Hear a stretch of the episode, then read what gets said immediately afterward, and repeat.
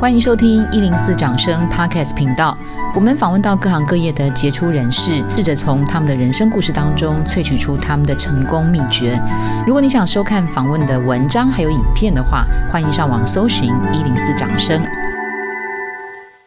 各位观众，大家好。今天一零四掌声很高兴，非常的高兴。我再说为什么？我们今天邀请到台湾国片的推手王师师兄。哎，一零四朋友，大家好。那我先说明一下，为什么我们要说很开心？其实，在知道王师的时候，我们是从一本书叫做《梦想叫我起床》。当我看完这本书的时候，把它盖上。我想得到的唯一主动能够举例的就是王石。为什么？这本书它是呃描述台湾电影产业里面各个职务不同的角色，他们对于呃梦想、对于电影的这个想望。在当时那个年代，他是国中美术班，师大附中，然后考上了台大公管系。你会想象理所当然的，当然他也进入了联合利华当储备干部。台大到联合利华储备干部叫做当时代的理所当然，可能也是其他。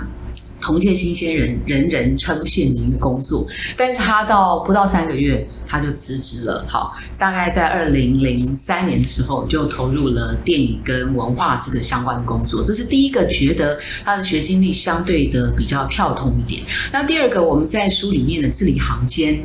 有感受到，就是师兄对于呃电影的这个这件事情的这个想望，对于梦想的那个热情，其实光是读那个文字就就有感受到。那还有第三个，就是说，觉得做电影行销这件事情是借由电影的这个工具，把一些呃价值传达给社会大众。那因为电影这件事情，它描述的是。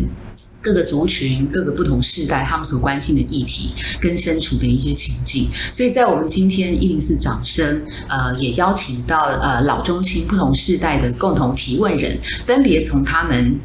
呃，自己自身的角度，或是这个世代的角度，去对呃师兄提出心中想要请教的问题。好，那我先介绍一下今天高年级的代表，是一零四人力行创办人杨金宽杨先生。好，杨大哥你好，很荣幸，非常非常荣幸。那第二位呢是呃新世代的代表，他是正大中文系大四的学生，世间，他叫安迪。哎，大家好，哎，学长好，我也是师大附中毕业的，对，我是师大附中八几班，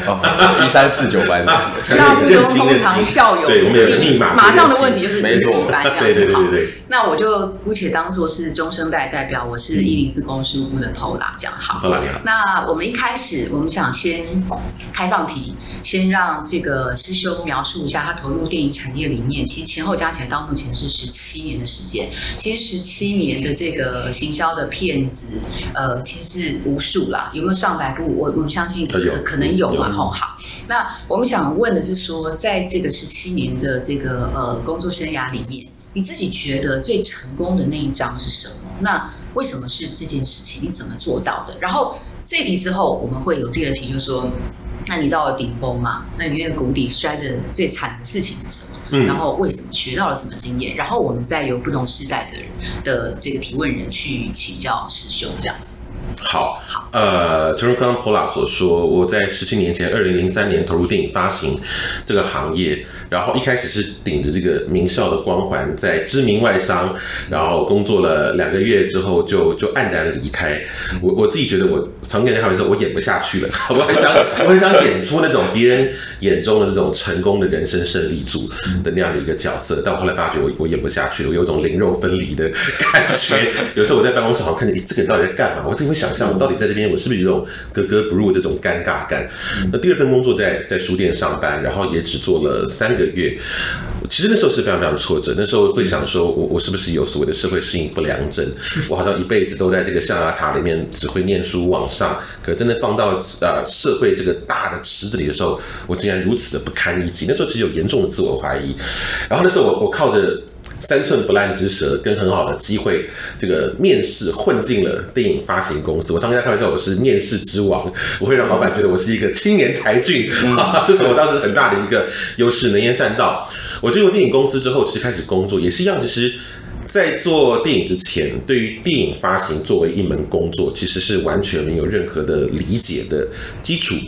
所以边做边学，一开始也也有很大的一个挫折感。但我必须非常非常感谢，第一个给我第一张门票的机会的老板们，然后以及他们完全不会觉得因为你没有经验，所以啊、呃、嫌弃你，就是手把手的，真的手把手的。他甚至比较像是一个师徒制。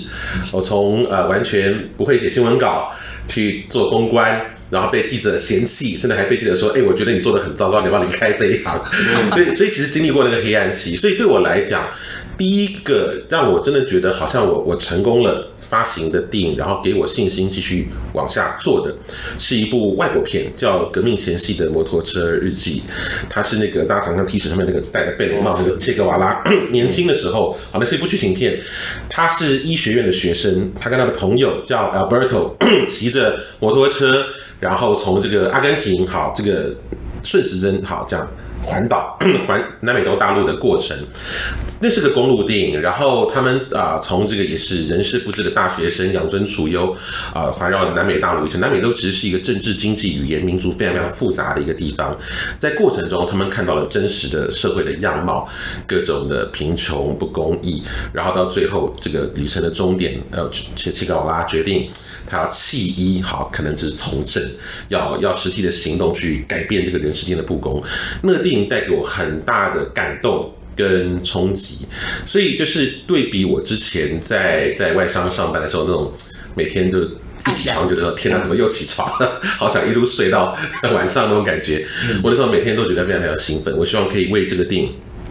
再多做一些什么，所以那时候做了很多很在我看来超出我当时能力跟人脉跟经验的企划。然后就取得了很大的成功，但我其实很清楚，这样的成功其实是来自于第一个，切格瓦拉是一个，他本来就是一个指标性的人物，很多在当时在台湾社会已经啊、事业有成，在传播界、企业界的这些领袖级的人物，年轻时候都很崇拜他，所以这张牌打出去是好用的。第二个，这电影看得非常非常的动人，所以这一部电影啊、在整个台北市的艺术院线的市场，我记得好像没有说好像应该三家戏院做到六百多万的票房，在当时来说是非常非常高的票房。那我开始开始觉得说，诶，我好像把这件事情做得还不错，对，似乎就是要结束了这一个这个草莓族，好，或是会适应不良症的一个恶性循环，我应该可以在行业里面待下来，所以那个算是我初步建立了我在这个行业在职涯上继续往前进的一个信心，也找到了某一种啊、方法跟敲门砖。所以现在看起来，就是十七年来，even 呃，你你在青猴子有一些呃电影作品啊，我我昨天去算那个那个刺客那个聂隐娘，嗯，秀出来的得奖记录就超过四十七项，嗯，所以这是侯导啊，不是跟我没有关系，对，我们沾光的，对，当然当然，呃，当然电影行销也是还蛮重要的嘛，是。好，我要讲的事情是说，这些十七年来，你还是觉得自己最有成就的是刚刚讲的那个呃革命的这件事情，我我就是应该这样，就是说，呃。我很难用最成功是哪一部电影来来定义。很多电影在我不同的职涯阶段带给我很大的启发或学习或成就感。那当然包括看像看见台湾一个纪录片创造了台湾纪录片影史两亿的票房，到现在。我我都没有把握我在未来退休前能够打破这个记录，完全没有把握。那他当然，我觉得也是很多天时地利的人和的组合。就是我们做发行工作，其实我们要很清楚，今天你能够做发行这份工作，是因为有这么多辛苦的制片人、导演花了这么多时间、才华、精力跟预算把电影拍好。他把他的孩子交到你的手中，我们自己不可能无中生有，所以如果没有齐柏林投入了这么大的一个精力，好抵押房子花了八九千万，然后冒着生命危险去去天上拍，我们不会，我们不会有机会发行到这部电影。所以我们能够做的事情是尽可能的运用我们的经验、创意跟沟通的技巧。把这电影往外推，所以看见台湾当时在票房上，在整个社会的影响力方面，以及对于很多观众啊，对认识这块土地的影响，当然它是当年度的现象级的电影。所以如果要谈在我整个职涯当中，如果说最最骄或最白过最成功的。他一定一定有其中一名，至少是前三名。那我觉得还有一部电影对我来讲也很重要，就是《返校》。《返校》是二零一九年台湾电影的这个票房冠军，做了两亿六千万的票房。那这部电影让我自豪是在于说，在二零一七年的年初，龙年结束之后。呃，我注意到很多人在讨论这个游戏，很多媒体在报道了，所以我已经算是后知后觉了。但我那时候觉得说，诶，这个游戏似乎有机会改编成电影，成为台湾第一部从游戏改编成电影的这样的一个跨界的这样的一个合作。所以我就收集了一些初步的资料，然后 report 给我老板李烈，然后丽姐很快的啊、呃、下了决定说好，我们来谈。所以当时就透过了很多的朋友帮我介绍，那时候已经很红的赤足游戏，我们大概拜访了三次之后，确定由我老板的制作公司影艺制作所拿下了电影的改编权，所以叶姐就带领整个制作团队在两年半的时间，从剧本的改编到拍摄，然后我们接手行销宣传。的工作，他不仅创造了两个六千万极高的一个票房，同时入围了金马奖十二项大奖，也得到今年台北电影节的百万大奖。嗯、我觉得后面这一连串所有的成就都是制作团队的功劳。那我很高兴，我当年具有那么一点点的慧眼，把它介绍给我老板，好，台湾最最好的制片人李烈烈姐。嗯，对。那这些诶呃风光。的背后，嗯，应该也有一些流泪的，是，或者是我努力了半天，乏人问津，是，不确定是电影或是其他的一些事件，嗯，也想听听看那个从高峰再看谷底，那个事件是有多惨烈。呃，我开始比较专注在台湾电影的发行，其实是这这十年的事情，大概就是从二零一一年，呃，跟烈姐跟我另外一位的呃贵人马天宗先生成立千后子之后，其实做台湾电影，我们必须说，呃，它有他。风光有时另外那边，但同时也非常非常的辛苦。台湾电影一年可能大概有三四十部的产量，但老实说，许多的电影啊、观众可能都不知道，就默默下片了。在整个电影市场，第一个电影其实是一个产值非常小的一个行业。台湾整个电影市场一年的票房大概就一百亿，一百亿其实对很多行业来讲，那个是零头。这个行业，那这个行业之所以有趣的地方是在于是，你好像啊、在人们的娱乐文化。生活里面扮演了很重要的角，大家常谈电影，我们把电影当做一个有趣而且重要的事情。但在这个一百亿里面，其实有超过百分之八十是来自好莱坞电影。这个从我小时候开始就是如此。所以台湾电影要怎么样在这里面去占到足够的份额，让台湾电影能够啊、被人家所尊敬、所重视，或者是他真正觉得他一张票三百块两个小时是。值得的，这个就是我们我们日夜去思考跟要努力的一个一个一个一个方向。所以在这过程当中，我们每天都跟这件事情在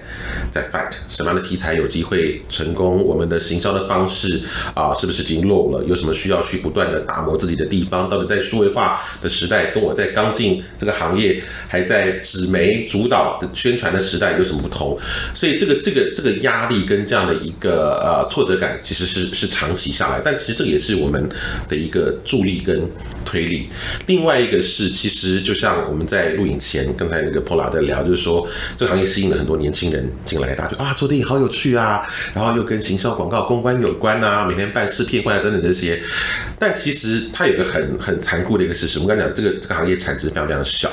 所以公司规模无法扩大，那阶层也很扁平。所以其实对于一个年轻人来讲，他做了两三年之后，他就会发觉一件事情是，我好像没有办法明确知道我的职涯该如何规划。我我是要转行，好去其他跟行销公关广告相似的性质的行业，还是呢？呃，我自己出来开一个公司，我自己当电影公司的老板。所以，他对于年轻人来讲，他是一个高度前景不确定的一个行业，然后也没有办法 promise 一个很清楚的啊这个职位上的提升或薪资上的一个提升。所以，其实有时候我我觉得对我来讲，当我成为公司经营者的时候，我们说最大的挫折是。留不住人，是留不住人。对，这个是我们公司这个行业普遍面临到的一个问题。当年轻人的好奇心、好新鲜感、好，跟包括他的肝被烧光之后，What's next？What's next？对，不是不是每一个人都能够在这里面找到他要继续前进的动力跟方向。所以这个挫折感其实也是如影随形，也鞭策我们去思考说，我们怎么样可以让公司更成功，或者是能够让这个行业更成功。除了那个好玩、那个新鲜感、那个那个那个成就感之外，大家都会面临到你将来要成家好，你希望能够立业。即使你不是创业，但也希望说你你的这个职场上的有形无形的回报，能够让你的家人觉得你在个好的公司，然后也能够让你家人获得应该有的照顾跟支持。对。所以不见得是某个特别电影摔了个跤，嗯，是呃台湾电影这个行业产业的议题，以及员工本身的工作两三年之后，他的下一步怎么走，会让师兄这边觉得比较困扰，或者是稍微低潮一点这样。因为电影摔跤这个事情哈，我们做了十七年，我们看太多了，就是我们如果以票房的成败或赚赔来作为评估的标准了哈，我们的失败是远远大过成功的，远远大过成功。电影其实这个风险极高的一个行业。那我我其实也会跟我们的同事讲的是，我们努力做，可是票房的成败其实我们我们不能讲我们在这过程当中不重要，行销是最后一里路。可是今天在一个资讯完全透明的年代，其实观众对于一个电影，他知不知道？他知道之后要不要看，看了之后满不满意，里面有很多复杂的因素在里面。我们能够做的只是其中一个部分，或者是某一个阶段。那我们一年，比如说我们要发可能八到十部台湾电影，如果一部电影、两部电影票房不如预期，或者是你的客户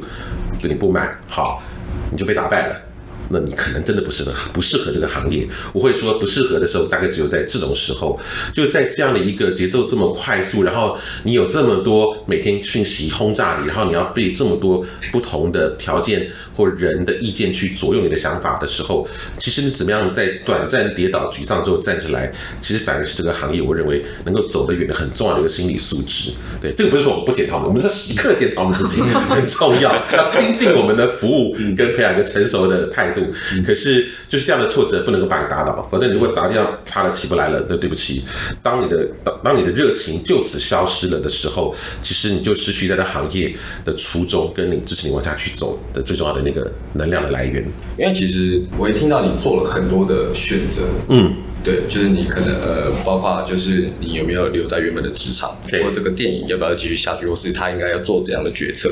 其实是呃。很多这个 make choice 的过程，对，但其实我们刚刚谈的大部分都是这个 make choice 的结果，嗯，make choice。可是其实以以我自己的立场来讲，因为以我正在呃一个学生，然后要踏入职场，其实其实我觉得这个我我也会想问问看杨先生这样子，就是呃，因为就千猴子或者就一零四而言，它的结果是是好的，是好的嘛，广义上也是好的，但是呃。我其实会更想知道的是，就是一路以来你们在做这些决策的过程当中，呃，在那个 in between 的过程当中，你们是什么时候知道说，哎，我这个是要放弃，嗯，哪些是要坚持下去的？比如说，呃，像某一个电影行销，你可能哎被记者就是攻击，受挫说你不适合做的歌，嗯，可是你却继续下去了，对。那在联合利华。你觉得不开心的时候，可是为什么你没有继续下去？这、嗯、这这之间，你是在比如说在兴趣跟你的未来，还有你的呃，就是支持你生活的心智之间，你是怎样在心里去做这个盘算？好，我我觉得首先回归到的事情是，呃，我其实从小就很清楚，我是一个好恶非常分明的人。是，所谓好恶就是我喜欢做事跟不喜欢做事情，我的差我的接受度差别非常非常的大。嗯然后我其实也很早就知道，我其实对于广义的文化艺术创意的领域是有浓厚的兴趣。就刚所说，我我国中念的是金华国中美术班，那三年带给我很大的一个养分。但我高中我高中念美术，高中念普通班，在师大附中，我高中受了呃几个国文老师的启发，所以我我那时候高中时候，其实我其实是希望。我大学可以念中国文学系的，我真的，我高二的那一年中午有时候不睡觉，竟然在读《古文观止》，在背骈文、四六文、滕王阁序，背徐敬业、讨武造喜。对，所以我我从小到大其实持续的不断的从艺术文学方面获得极大的感动跟养分。那为什么念台大企管？主要就是。有点小聪明，好，有点小聪明。然后高三一整年就是潜心沐浴、更衣、专心念书，然后成绩就一路往上。然后联考考得很好，那时候真的就照志愿填嘛。所以其实，呃，说穿了，说穿了，其实我当时做这个决决定，对我自己跟对于我的老师们来讲，我大我指的是大学老师，其实都是一个不怎么经过深思熟虑，或者甚至讲是一个不负责任的决定。所以有时候，有时候我遇到我的大学老师们，我都会非常非常的感谢他们对我的。包容，这个是真的是要要要要很很很很诚恳的来说。所以那个好恶这件事情，其实对我来讲就像是我人生的指南针。我我后来有时候去阅读到一些啊、呃、商管类的文章或者企业家的文章，我会我会发觉就是有一次我我读到了曾经担任过这个呃 DKNY 的执行长的那个那个女执行长，我忘了她的名，她也在苹果担任过这个行销副总裁，她就她就讲说啊、呃，你这个你你你你的。梦想就是你人生最重要的指南针。就这句话，这句话讲出来很容易，可是你在每一次想要放弃或想要去做新的尝试的时候，这个事情其实就会最后成为你决定的那一个。依归。是，或者是有一次我看到的 Jeff Bezos 有一篇文章，天下三不是，拿出来重新分享，叫做你的选择决定你成为什么样的人，或者说贾伯斯要告诉你，当你回回头去望的时候，当年的点点滴滴都串起来变成一条有意义的线，这些事情在四十岁、四十一岁、四十二岁的时候看，会觉得格外的有感触。回过头来的那个当下，嗯，你怎么知道？你要怎么选择？比如说你刚提到你离开联合利华叫黯然嘛，对，那个黯然。那个黯然，我怎么知道我要继续做，我就会变得前途光明无量？还是我真的黯然，所以我离开才会前途光明无量？那个瞬间，你你怎么决定？你怎么听到自己真的梦想？对，嗯，呃，离开跟做新的选择，有时候其实是两件事。我离开的话，就是我刚刚讲，我演不下去了，我自己非常非常清楚。如果我没，我是一个这么样。乐观正向阳光的人，如果我进了人人称信的公司，我每个月竟然只有领薪水那天会稍微快乐一点，其他时间我跟他彩券好，我都想进去买个乐透。为什么买买乐透？就跟赌徒一样，你希望有一个机会让你可以脱离现在的生活的模式或人生的样态。所以其实那时候我我自己会觉得，就是哇，我我原来已经到了一个这么不开心的一个程度，那个累积的情况是越来越明显，所以。那个那个选择是自然而然的一个选择，那至于新的选择是什么，它会不会保证你好跟原来的选择相比会更好？没有人知道，有可能更糟，有可能更糟。所以有时候其实啊，我、只能说我是也许是一个非常幸运的人。做出类似决定的人，他可能在五年、十年、二十年后，他其实会后悔。对啊，当初我曾经有机会在这么好的外，我为什么不多撑一下？也许你撑过那个撞墙期，也许你经历过那一万个小时，你就可以成为人生胜利组啊，对不对？You never know, you never know。所以我觉得任何的这种分享，它都只能作为参考。它不能成为金科玉律，或者是指导你人生的一个完全可以依循的一个蓝图。这样可以听得出来，就是学长他对于自己目标非常明确。应该说他很清楚知道他的本性，对本性，本性，本性，他本性了解自己本性。那他做的选择不见得是对的，但是他依循本性，他的风险，依循你动物的本性跟直觉，也只能如此，只能如此。对我来讲。嗯，那我问你点电影的问题好了，就是因为我其实我今天来这边的话，其实我真的非常开心，就知道是千猴子的，因为我本来还不知道是。我们邀请他的时候有保密，是的，哪家公司的谁？因为我怕实在太多人报对。然后我就来的时候，哇，是千猴子哎，就是因为我最近看的电影全部都是千猴子。哇塞，你是怪咖？哦，是怪胎。我感觉我看怪胎，然后还有看《亲爱的房客》，是，然后呃。千年一梦我也有看，哇塞，对对对，然后因为然后呃十二夜我也有看，是，对对对，所以就刚好哦都是千猴子电影，哇，千猴电影这么好看，所以就是想说今天来的话就有非常多的心得可以分享，是。对，那我就会呃觉得说千猴子他在在各种电影的选择上面，我都觉得他是。议呃议题性比较强，或者说它的呃可以广告的打点都很强。可是其实分开来看，也可以知道说可以打的点很强，可是不一定都是属于呃很好卖。是的，对。那那我这边就会特别想问的是，呃，《千年一问》这部电影，嗯，对。那那我当时看的时候是其实是呃。我对郑，因为郑问不是我这个时代的对的的的的漫画家，对对，但是呃，因为像像我爸他们那个时代一定都会知道郑问，因为我我爸好像国小时候是跟钟木胜他们玩在一起的，了解好像是。然后因为导演的话，他也是中文系的，是的，对，所以其实我对这个这部片就刚好连接很强，就会想要看这样子。然后我看完之后就发现，哇，就是。真的是你没有坐进去看，你不会知道说，其实他这整个心路历程，他又呃导演他可能又跑珠海，又跑北京，又跑日本，然后去访谈这整个过程。对对，可是我一边看都觉得说哇，如果没有坐进来看的人，好可惜哦。是，对，那那只是说面对这样子一个比较呃难。不像大众片一样好宣传的电影，嗯，那你们是在这个价值上的选择是怎么决定说千后者要下来做这一块？因为它很有可能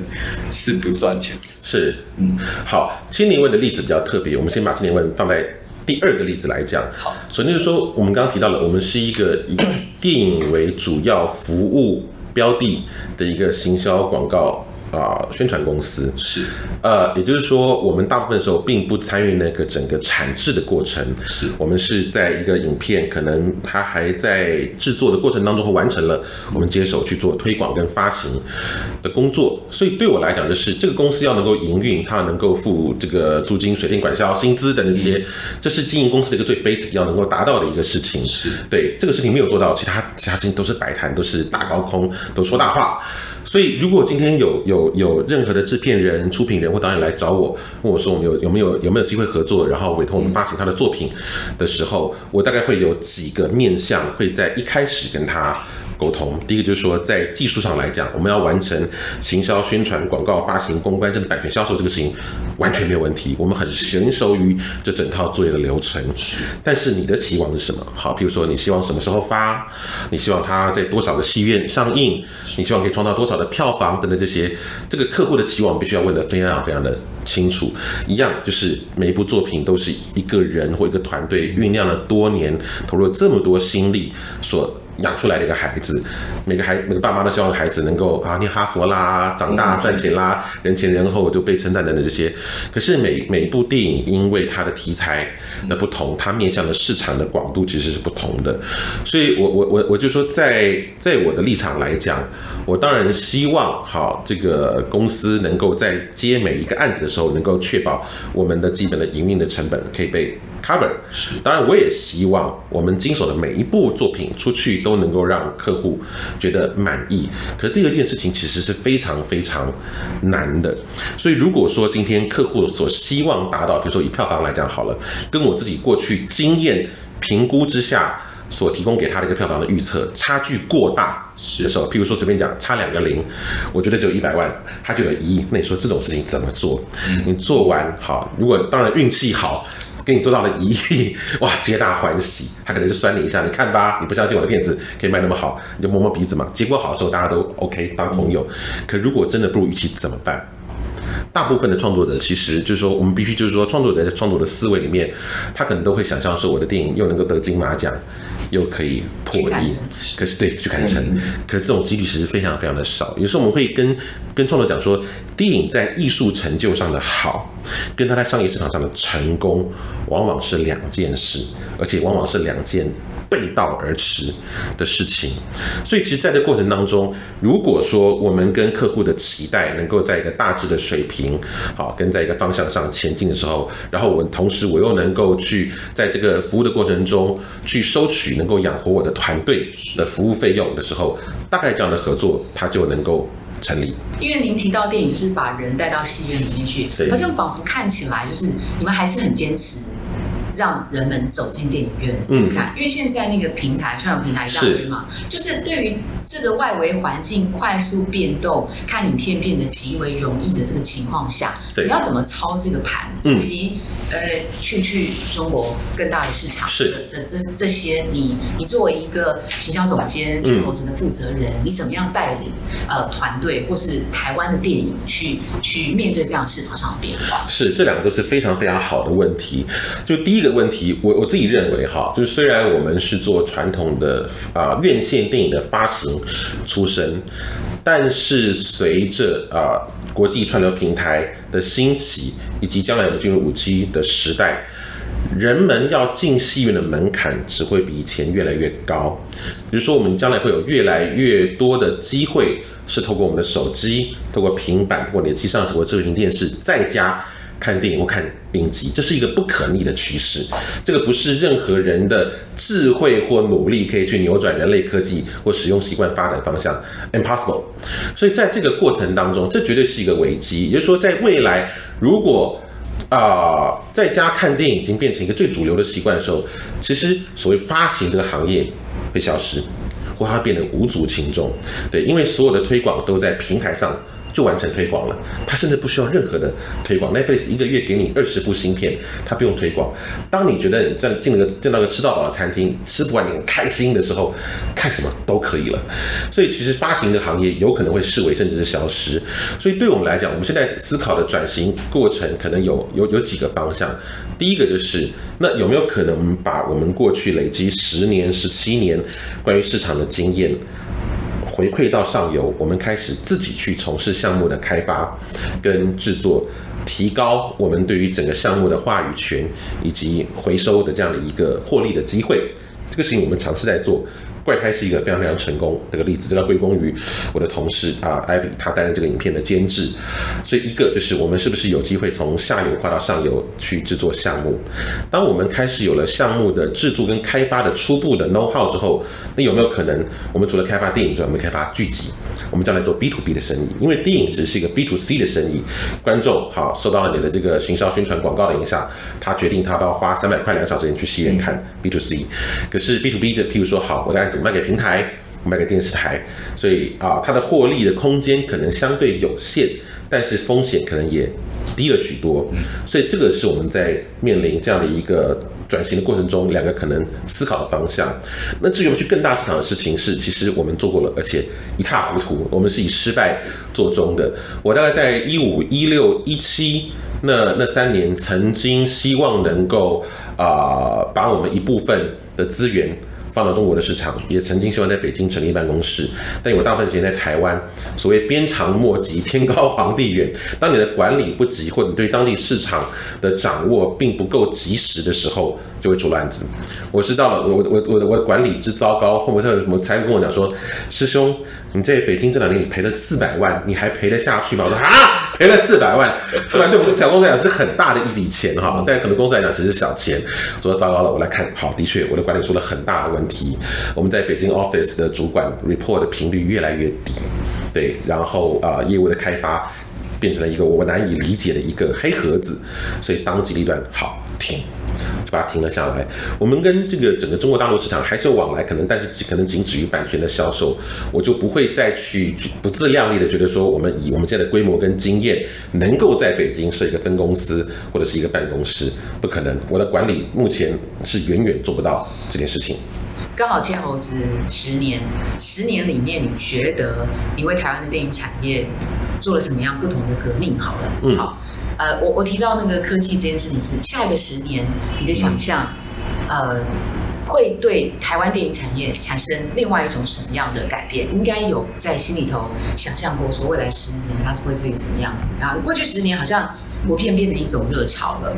你把一些人带回到电影院去，啊，海角七号开始，好，大家开始看，哎，这国片你有没有去看？好像是一种流行，哦，是一种年轻人之间的呃话语啊，是一种付诸行动的这件事情。好像过去十年是这样，我不确定过去十年你对台湾电影产业，你觉得你发生了什么不同的革命的作用，以及未来十年你的想象它会是什么样子？嗯，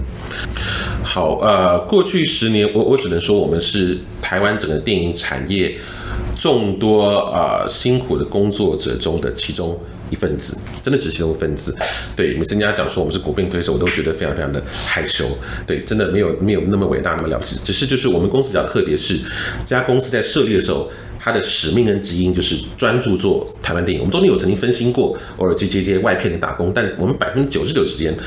都做台湾电影。所以说苦劳。我这个我我我我我接受，功劳真的不敢讲。那比较突破的事情是，我我我们公司过去这十年当中，在发行的电影里面有有商业的，好也有艺术的，有大的有小的，然后剧情片、纪录片都有。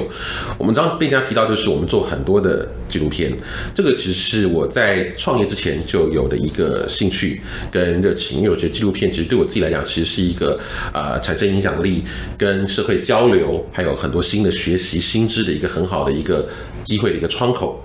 那创新的部分，我觉得有一件事情讲出来，我觉得啊，我、我觉得确实有做到。我们从二零一三年好，因为那时候做看见台湾要做个户外首映会开始，我们应该是比较有系统性的。将群众集资这样一个新兴的模式纳入台湾电影的这样的一个宣发或集资的流程当中。当然，在一开始，它比较接近在影片上映前，它可能针对某一场行销活动。或针对这个票券的预售，或者是最后一里路所需要的后期跟发行的资金来做 crowdfunding，对，所以这个事情是我从二零一三年开始跟现在贝壳放大的老板林大涵，我们一起在这个领域里面持续的努力跟突破。大家可以看到，就是前一阵子哈，魏德圣导演为他台湾三部曲做群众集资募到了一亿千万，这是一个非常大的一个突破。所以这些方面我还蛮蛮自豪，我很早就有这样的一个眼光，觉得 crowdfunding 的事情会改变我们的行业，然后这一路上很开心有。大喊这样年轻的、优秀的啊伙伴和我们一起在领域开拓，所以这个创新绝对是有。iPhone 这件事情的创新，其实要归功于啊怪胎导演廖明义以及我的同事艾比就是大家也看到了，当 iPhone 十二出来的时候，很多人讲说这个会影响这个电视行业，你即拍即看，然后通过五 G 直接就传到后期的中心啊，那个那个整个流程的改变，所以我觉得另外一个我们需要去努力的事情是，过去在很长一段时间里面，台湾电影的。从业人员往往因为太专注在自己的工作领域当中，所以并不了解其他所谓文化创意产业或娱乐行业的同业们到底在干嘛。为什么这样讲呢？其实，在文化娱乐产业发达的国家，好，不管是欧美、日韩，甚至是中国，你会看到彼此之间的合作、跨界。相互的授权或 IP 的运营这件事情，其实非常非常的蓬勃。可是，在过去台湾的电影，大部分的时候，创作者只想讲自己写剧本的原创的故事。这件事情当然在艺术的突破上面有它的价值，可是我们不要忘了，就是它的风险也非常非常的高。就是 我们看到，我们刚讲这些其他的国家，好，假设我们用传统的分类来讲，ACG Animation Comic Game，好，电视、电影、流行音乐。文学甚至表演艺术，其实彼此间应该是一个紧密交流的一个状态，彼此间互相分享。好，这个观众现在对于市场的喜好的风向如何改变，或者你在你的领域有哪个东西成功了，我们是不是有机会把它变成一部电影？好，当然这个返校是一个很好的一个例子，或者是我们的啊朋友故事工厂的老板黄志凯，他们改变了我们与恶的距离。所以我觉得在未来下一个十年，我觉得青猴子除了持续要关注行业的变化。跟这个浪潮袭来的方向，知道怎么顺着浪去冲浪，而不是当浪淹死之外，我觉得同时我们对于台湾的整个文化创意产业里面其他呃优秀的伙伴彼此的联系跟合作，要能够有系统的来把它建立起来。其实这个是一个非常非常重要的，让台湾的整个产业从单打独斗，从仰赖这种赌博式的或者天才式的成功，能够建立起一个可长久、可持续性的成功，这件事情其实是非常非常关键，不仅对我们公司，对那个行业来讲。都是好，师兄。哎，你提到你每天是被梦想叫起来的，不是闹钟。你也谈到梦想是一种指南针啊。那如果说有一天你载着你的小孩子沿着北海岸海边开，只有你们两位，那就会问你爸爸。你心中的那个梦想是什么的时候，我很好奇你会怎么回答你小孩的这个问题？是，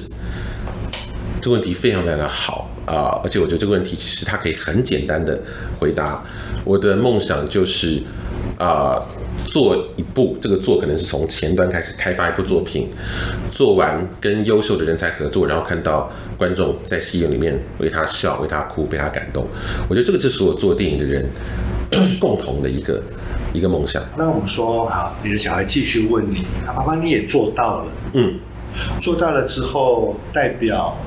会去达成你什么样的 mission 使命？这件事情就是做，如果这件事情做到了，其实只是满足我个人的阶段性的成就感。是，当然啊，呃，我会持续做。可能一步不够好，这个是会上瘾的事情，一步两步三步持续做。但我觉得到了现在四十三岁创业将近十年的这个阶段，我认为另外一件重要的事情是，我怎么样让跟当年我一样二十一、二十二、三岁想要进入行业的年轻人，给他们啊有用的建议，不管是告诉他，呃，这个行业很辛苦，你要思考再三，或者是我觉得这行业很棒。你可以进来玩个几年，再决定你要不要继续往下做。我我看到这几年其实常常会有很多，不管我在演讲的场合，或者是会有人私讯我，啊，或者长辈说，哎，我们那个我自己的小孩啊，刚从国外回来，等等等等这些，希望跟你聊一聊这些事情，我都非常非常乐意，而且我非常非常的呃开心，能够有一两个小时、两三个小时时间跟这些年轻的伙伴交流，然后让他们可以缩短当年我所经历那样的一个自我怀疑或撞墙的阶段，因为电影这个行业或广义的文化创意的行业，它必须要仰赖源源不绝的年轻的创意人才进来，不管是在上游的制作。或者是末端的行销宣传跟发行，它不应该是一个只有老人那个行业，那会非常非常的可怕。因为据全世界的统计，就是进电影院看电影的大宗还是十八到三十五岁这个族群。对，当然如果你把电玩好直播的拉起来，它年龄层一定会更低。如果我们连写一个文案写出来都只有老人才懂的时候，这个行销怎么做？除非我要卖的是保健食品，对。所以我认为传承现在开始也变成了我人生中很很重要的一个呃需要去耕耘的领域。Okay, 对，做好片子然后传承。是的，是。那师兄一样的，呃，每天我们在接触上班族，很多人基本上是没有梦想。是。嗯，那我想为他们请教。嗯。你会提醒上班族要怎么样可以找出他的梦想？是。这个问题是个大灾问，然后我我我不确定哦，我能不能讲出一个好的答案？但我尽可能用我自己所感到的一个真实的答案。我还是觉得我是一个很幸运的人，就是我我其实并不那么确定，就统计上来讲，呃，世界上有多少比例的人可以找到他的一生所谓的天职，so calling 这个事情，我认为英文的 calling 这个字非常有趣，好像它是个召唤，它可能有个你有个内心，不管这个声音来自天上啊，后来内心一个召唤。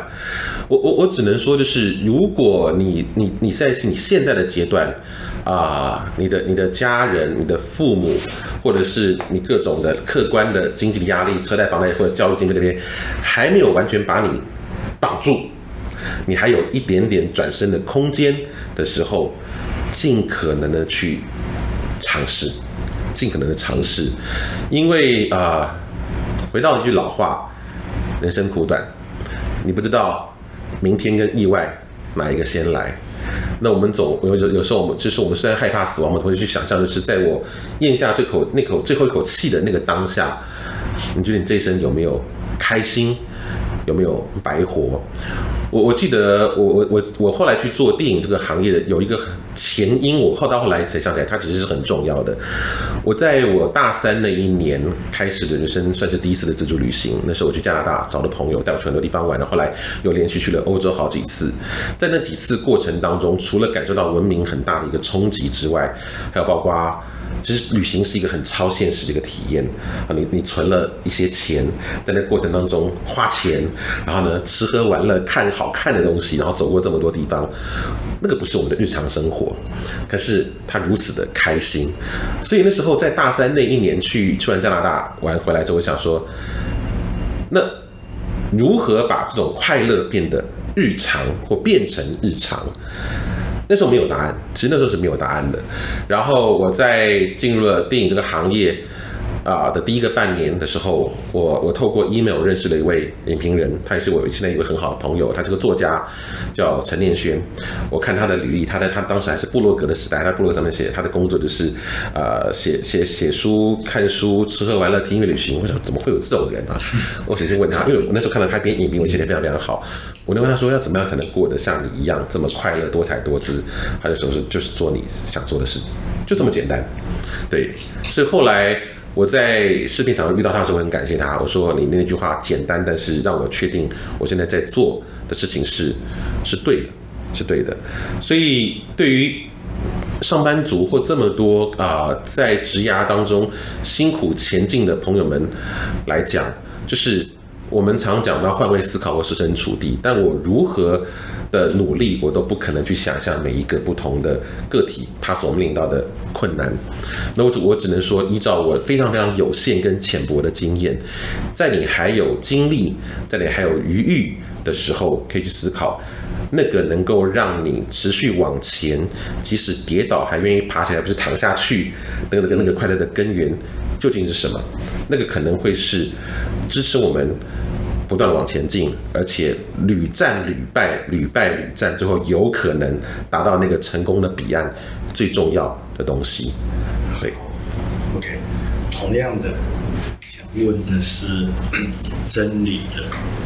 这个问题。哎，师兄，你今天可以走到这样的境界，一定有你自己所谓的成功的那个方程式。OK，好，所以今天。呃，你能不能跟上班族分享一下，能够让你走到今天的境界的那个你相信的真理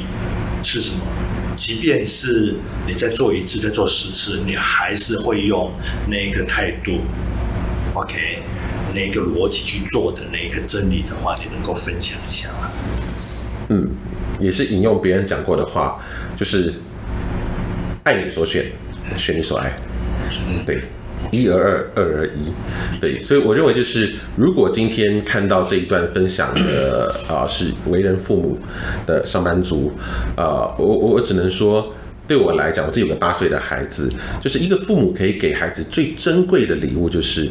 让他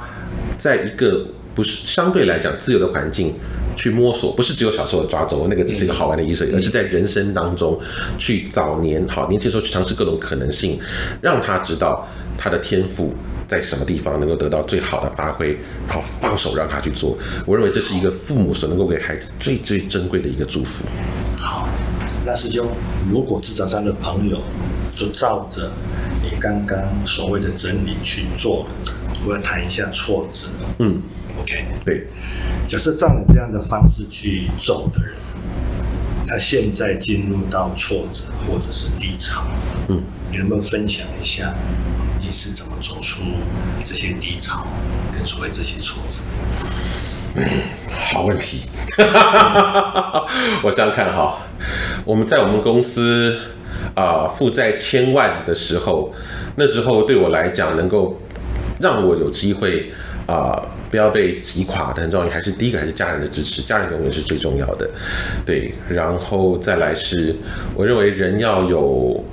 信仰，这个信仰不仅仅是宗教，也是一种价值观，但啊、信仰这件事情，或者是他可以用另外一句话来陈述，就是对你来讲，生命的意义是什么？我觉得这也是一种信仰，就是。一样回顾一个人的一生，五十岁、六十岁、七十岁、八十岁，那个信仰跟那个你所爱的选择跟初心，它是永远不会变，会陪伴你一辈子的。职场上的成败，公司经营的成功与否，一个电影卖座不卖座，那个都是过程。当你把过程放到无限大的时候，你可能就会被彻底击垮，一蹶不振。当你把这过程的成功视为一个短暂的享受，失败也把它视为一个重新出发的起点的时候，那这些过程到头来讲，都会成为养分。对。OK，好。师兄，那你的信仰是什么？那你的生命的意义是什么？负债千万的时候，嗯，为什么你没有被击垮？为什么千魔子没有被击垮？哈哈！因为因为呃，因为即使我的同事们或者我的我的股东们给我再大的支持，我都知道这个烂摊子我必须亲自收拾，必须说这个其实是一个责任。所以呃，创业这件事情其实必须非常非常的谨慎的，就是呃，创业没有结束的那一天，除非你中了头，好，公司赚了很大一笔钱，你把公司给卖了。嗯，好，或者是你公司已经就是破产了，对，你完全没有办法再继续经营它了，对，否则只要公司还一息尚存的时候，这家公司的所有一切，它会在外面的融入，你的员工是否满意，有没有向心力，你的客户是否满意，那个通通都是经营者的责任。嗯，你完全无法回避，也完全无法甩给任何一个跟这件事情无关的人，所以它其实是一个责任，它绝对是一个责任，同时也是一个压力。对，有时候前前几年啊、整个经济情况没有那么好的时候，我们有时候看一些同样在创业的伙伴们分享一些所谓的心灵鸡汤或心灵小语，那时候有时候可以从里面获得一些小小的宽慰，就是啊，这样这样这样的辛苦，其实很多人都理解，而相较于去管理那种成百人、上千上万的公司老板来讲，我们所承受压力，那其实真的完全不值一提。我我想再进一步请师兄诠释一下，就是那个你你对生命的意义，就是那个信仰的问题。因为你刚刚提到就是负债千万，你知道那是责任，就是责任的处理方式有很多。我可以收掉这个公司，善后，让员工都在合情、合法、合理的情况下，这个这个可以 close 掉，它叫做负责任。对，是是这种比较呃呃严肃的叫做责任吗？责任感吗？好像。我觉得我不确定是不是。好，所以我想再进一步请师兄诠释一下，就是你那个你那个四十二岁以来的生命当中，你相信的那个精神是什么？嗯，你你思考的同时啊，我我想再继续追问刚刚杨先，您回答杨先提到，就是说你现在最快乐的事情就是让人能进电影院看的那部片啊，是千猴子引爆在上面，是是是，他哭他笑你就开心了，对，可是。那个瞬间，你应该是希望他们能够有吸纳出你们所要传达的一些价值嘛？它可能是当代的，或者是对于历史的回溯、唤醒、反思，或是对未来的一些前瞻、跟想象、跟创建。这个好像是我在进电影院哭笑的起心动念，是我感受到这样子，我对一些东西有感，所以这个事情是不是会？会跟你你的对于生命的意义或信仰有一些连接。你希望安迪进电影院是能够思考他自己人生的未来，我不确定啦。嗯，所以会不会这两个事情是有一些连接的？好，我先回答这个问题哈。就是其实我我我还是认为人大多数时候其实是感性的动物。当他读一本书、读一首诗、听一首音乐、看一部电影，被感动而哭而笑或生气的时候。其实它就开始了一个内在的一个化学反应起起变化的一个过程，它可能可能这个电影的某个片段跟他过去自己的生命某一段经验相呼应，或者他突然觉得，哎，这个东西我好像懂了。所以其实感性的号召，其实是让理性的知识进入你的脑袋最方便的一个。方式，我们常常以为台湾观众进戏院看纪录片是因为纪录片非常的有知识，你可以多理解一些事情，但其实不是。我们发现，其实很多时候观众进戏院看纪录片，他其实是想要去理解一个他未曾经历的生命的旅程，而在那过程当中，他可能离开的时候带走了一些理性上的获得，可是那个是其实那是附加的，其实那完全是。附加的，比如说观众进戏院看王金明的纪录片，看陈彦博的纪录片，看郑文的纪录片，看江振诚纪录片，他们进去看，他们其实都不是说出来之后我要考试考一百分，好，或者是我要对料理或对超马或者棒球或对漫画领域我要有什么很客观的知识的提升，其实都不是，其实都不是。你看到的其实是这个人在他的一生当中的追求跟起伏的那个过程，他不会是永远只有成功光明的那一面。所以我认为就是做电影这件事情有趣在于就是那种情感的交流。有跟连接，它产生出来的力量其实远远超出我们的想象。那回回到信仰的这一题哦，这个题其实非常非常的有趣，就是呃，如果说在这些主要的这个信仰里面，我我其实觉得我是比较偏向佛教的。然后我我在四十岁前后，因为做纪录片的关系，其实我比如说经历了某些有趣的超自然的事件，哈哈，我不知道这个适不适合谈。这些事件，当你经历过后，其实你会对于生命有完全不同的理解。就人来到这个世界上，其实就是一场旅程，它真的就是个旅程。如果你你你相信人的灵魂是可以投投胎转世，就像是一个星际的过客一样，你看待生命的角度会完全不同。一样，在这堂课里面，这堂课不管你是六十年、七十年，你要休息，你要 major 好，你要拿的学分到底是什么？是你跟家人的关系好，还是你自我的探求，还是与社会产生有益的连接？每一个人的主修都不一样。你的主修是什么呢？我的主修我还在想，我我现在还在想，但我但我很清楚，我获得最大的满足的时候，譬如说，我牵着我的孩子去大安森林走那一圈。啊，叽呱叽呱叽呱讲他各种有趣的发现或学校的生活，或者是跟爸爸妈妈好有机会坐下一起好好的吃一顿饭，或者是跟我们同事完成一件我觉得非常有意义的一个发行的过程，然后一样看到观众被我们所发行的电影打动，其实都是这些很很 emotional 的 moment，那个会是让我觉得我在做的事情或活过这么一遭真正有价值的时刻。刚刚听师兄的那个分享啊，就是你有没有回过头去看自己，或者是说有没有一些学生会问你说，为什么你那么厉害，马上或是很灵活的知道那些商业的嗅觉，你对市场上的嗅觉的那个敏锐度，这是你天生的吗？这是你的天赋吗？还是你每天都做了十二个小时的功课，你才有办法？在后知后觉的时候，还让返校这么厉害。嗯，在没有人要行销纪录片的时候，你还让齐柏林的这个东西卖到两亿两两亿六嘛？是哎，呃呃，卖卖到当年度呃最高的超过两亿的这个金额嘛？对，你你什么样？你你为什么会具有这种这么敏锐的市场上的嗅觉？呃，我我觉得那个嗅觉这件事情，它一样，它是一个结果。那如果以原因啊、来讲，或者脉络来来谈的话，就还是就是人最珍贵的就是你对于万事万物的感知能力，尽可能的把你的感知的能力打开，把它放到最大，去感受这个天地中一切。好，这个去去哭去笑，然后对事情感到义愤填膺，这个感知能力其实是非常非常珍贵的。所以我，我认为就是我我从很小的时候就就具备这样的一种感知能力，啊，这是一种上天赐予的礼物。然后第二个事情是我是一个学艺不精，我是一个很杂学的人。对，你叫我真的去考什么证照啦，或者训练什么硕士博士，我这个东西我大概一辈子都做不到。我是很乱逛的人，那偏偏杂。好，或者是博，是我们这个行业很重要的一个呃资产。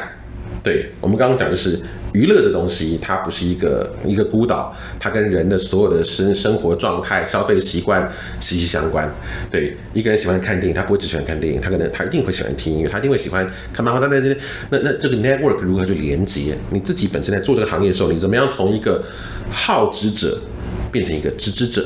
而这个知识者又不只是仅限于你本身所喜欢领域，你你你会愿意去不断的透过你的感知跟好奇去扩展你对其他周边行业的一个理解，然后回过头来对你的对行业跟你的工作有帮助。它其实会是一个良性循环的过程，就是你你你你越越爱玩，你就可能玩的越出色。你玩的越出色，你就会觉得越好玩，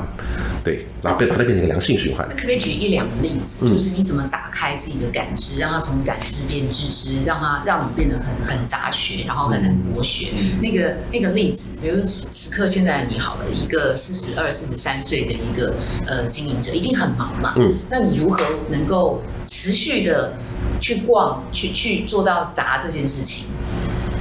我我现在这段其实老实讲比较比较难。因为工作的关系，然后一方面家庭的关系，但所以我现在很大一部分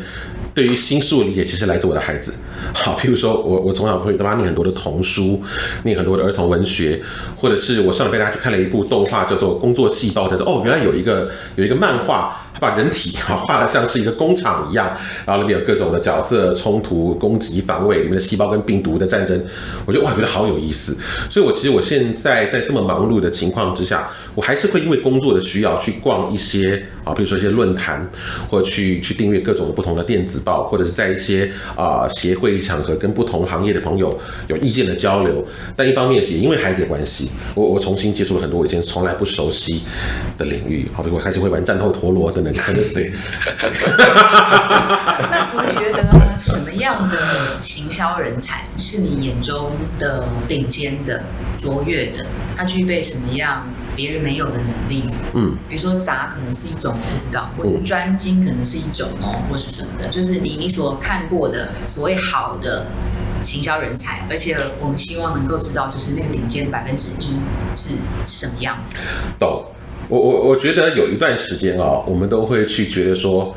哇，大的公司，好像 Apple 好，或者这种做的很很优雅、很有品味的这种，才叫做好的行销。我我我到了某段时间开始，我会觉得，其实什么好的行销，或者是好的业务，其实它的定义、它的标准、它的美学，会因为业种，会因为地区或你的受众而有所不同。不是讲文言文就是优雅。我们常看很多直播在卖鱼的，哇靠，一天卖出个十几二十万、上百万的营业额，那真实的营业额不是灌水的。我们觉得这个很厉害，他完全知道他的受众的语言是什么，然后如何去透过一个简单的方式打动他，然后你甚至连自己架个平台。都不用利用别人已经建立好的平台、频宽、金流、物流等等这些，你用你的方式去做，做到最大的流量的变现。所以，我我会认为说，就是我会越来越去感到有趣的是，看到各种在结果上成功的销售，而去倒推它的原因到底是什么？这瞎猫碰上死耗子，还是说其实这个这个成功是有可能有有持续性的？它后面的脉络跟经验对是什么？然后怎么样？移转到我们这个行业里面来，对。那我就是我想问一下，就是因为刚刚听学长这样讲，就是电影行销这一块又薄又杂，所以它其实在呃对应到学校里面的教育里面来讲，它就变得说明其实没有一个呃特定的系所是完全符合电影行销这一块。那如果说以一个学生来说，他会对电影行销有兴趣，那他可以，假如说我今天我想要进千猴子，嗯，我对电影行销有兴趣，那我可以在求学这段时间做一个什么样的准备？嗯，或者你会问他什么问题？好。大学本来就不应该有电影行销科系，这个事情对整个人类社会来讲太不重要了。我我我只能说，就是呃，如果对于电影行销有兴趣的话，当然如果以呃比较相关的 major 来讲，一定还是大传、新闻、广告等等。相关好，因为我们在做的比较是比较 promote 推广的部分。但如果你想要做制作，那你可能就要去念这个电影系好，或者是这个视觉传达等等相关的一些。所以对我来讲，就是一个一个年轻人他适不适合进这个行业或进这个公司，其实我们看重这个特质是啊。呃第一个就人格特质还是最重要的。对我，我们我们要做的事情是每天跟这么多不同的人打交道，他不是只是面对你的电脑、面对数字或面对法条，所以他是不是一个乐于与人接触的人？他对人有没有热情？然后他是不是能够透过文字或者语言适切的表达自己的想法？他论述是不是完整？好，有逻辑，这是属于人格特质的部分。那当然，我觉得说刚讲这几个 major，如果你学的话，你会比较能够很快进入我们的行业的脉络里面。那因为我们做的业种是跟电影有关，所以你自己本身如何看待电影？你是否享受电影？然后你过去有没有看影展，或者是你你你一个月、你一年到底看几部电影？你你自己对于自己喜爱电影的这个标准，到底跟成为一个从业人员的标准之间有没有落差？所以大概我会看待这几个面向。对。如果你今天重回到职场，你会最能够展现出来的那个那个样子跟那个特质是什么？也许是一个没有标准、没有限制的新的往事，嗯，也许是一个能够激发同事们快乐、嗯、找到他自己擅长的前辈，好，或者是协助老板能够看到他看不到的商业的的的趋势跟敏锐度，好，所以我不确定，我如果我们今天重新再来一次回答这件事情，嗯，如果您今天重回到职场的话。嗯，你会带着您过去十七年的电影文化的工作者、创业者，以及在外商公司，呃那那么漂亮、光环、那么好的抬头之下，重新再来一次，二十年再回到这个职场，你会怎么样定位自己，再出发一次？嗯，我想一下。比如说今天你面试我们两，我们两位都是面试者，好，嗯，我就跟你说，我就是介中之手，嗯，他就跟你说，我其实没那么尽忠职守。嗯，对，但他放荡不羁，他很野心。好，这时候你会这个这个这个 scenario 有点不太一样啊，就是说呃，其实一家公司它需要的人才是很多元的，对，它有野马型开创型的，也要有这种能够帮你把家里面顾好的这种这种。那如果是我自己再次回到职场的时候，我认为如果一个人曾经创业过，而他重新去为人所雇佣，而且是一个健康的心态，比如说，算了，反正我就是没有成功嘛，所以默默在那边。他如果不是这种比较消极的方式的话，其实创业过的人，他能够提供企业。的贡献是非常非常巨大的，因为他他几乎是曾经在一个企业里面担任过了那个最大的经营压力的那个承受者，然后对于产业有一个更为开阔的理解，所以其实对于老板来讲，他是绝佳的一个经营上的一个幕僚的人才，同时对于呃组织来讲。他也能够去，不管是对于水平或对上对下，去做到最好的一个换位思考的一个沟通跟协调的角色。所以今天如果好有有我自己本身，不管是我因为创业失败去上班，或者是我有朋友因为创业失败想来公司上班的时候，我觉得都会去让这个组织本身去激发出各种可各种可能新的活力跟想象，对。就会有各种，就是会有不同的一些心理元素出现。是的，这样子。对。那还有，如果没有特别的问题要问的话，嗯，一样的，在今天访谈的尾声，师兄有没有要再补充？可能是我们刚刚没问到、没讲到的，或是你想要再多提的？好，呃，我我觉得就是说，呃，趁这个机会，还是必须要。非常非常感谢这个十七年来一路上好提供给我各种工作机会，或者是认为我是一个可以一起创业伙伴，或者觉得是一个我是一个可以追随的老板，不管你追随了我多久，就感谢一路上所有所有的人。就是作作为一个创业者，有时候其实你是占了很大的便宜跟光环的，就是你的成功，你所想要的享受到的这些光环跟特权里面。你可能只出了百分之十的力气，其他百分之九十是建立在你股东的隐忍、员工的不满跟客户的抱怨上。当然，这些都不可能长久，对。但是在这过程当中，如果有有些小小的火花或者就出来。其实那镁光灯是打在你的身上，对，对吧？所以，所以有时候，有时候就是我，我会非常非常，在我稍微能够喘息，或者是有了一点成就的当下，我我回想起来，我我都觉得要感谢的人太多。我记得有有一次我在，因为我喜欢看 NBA，有时候我看到有一张照片非常非常打动我，就是是那个呃，Jabba 以前湖人队的传奇中锋，然后他他牵着一个白人的老先生，白人非常非常老的背都驼了，然后 Jabba 在那个湖人队主场牵着他，左边是。他年轻时候，他大学的教练，那这爸非常非常年轻，底下有他们是永远的感谢给你第一张门票的人，否则你连门在哪边都不知道。我看他非常非常的感动，非常非常感动。对，所以我觉得一个人如果要能够在他的生涯上取得持续的成功，饮水思源，然后去感谢每个曾经帮助过你的人，我认为这个其实是最重要、是最基本的事情。对，好。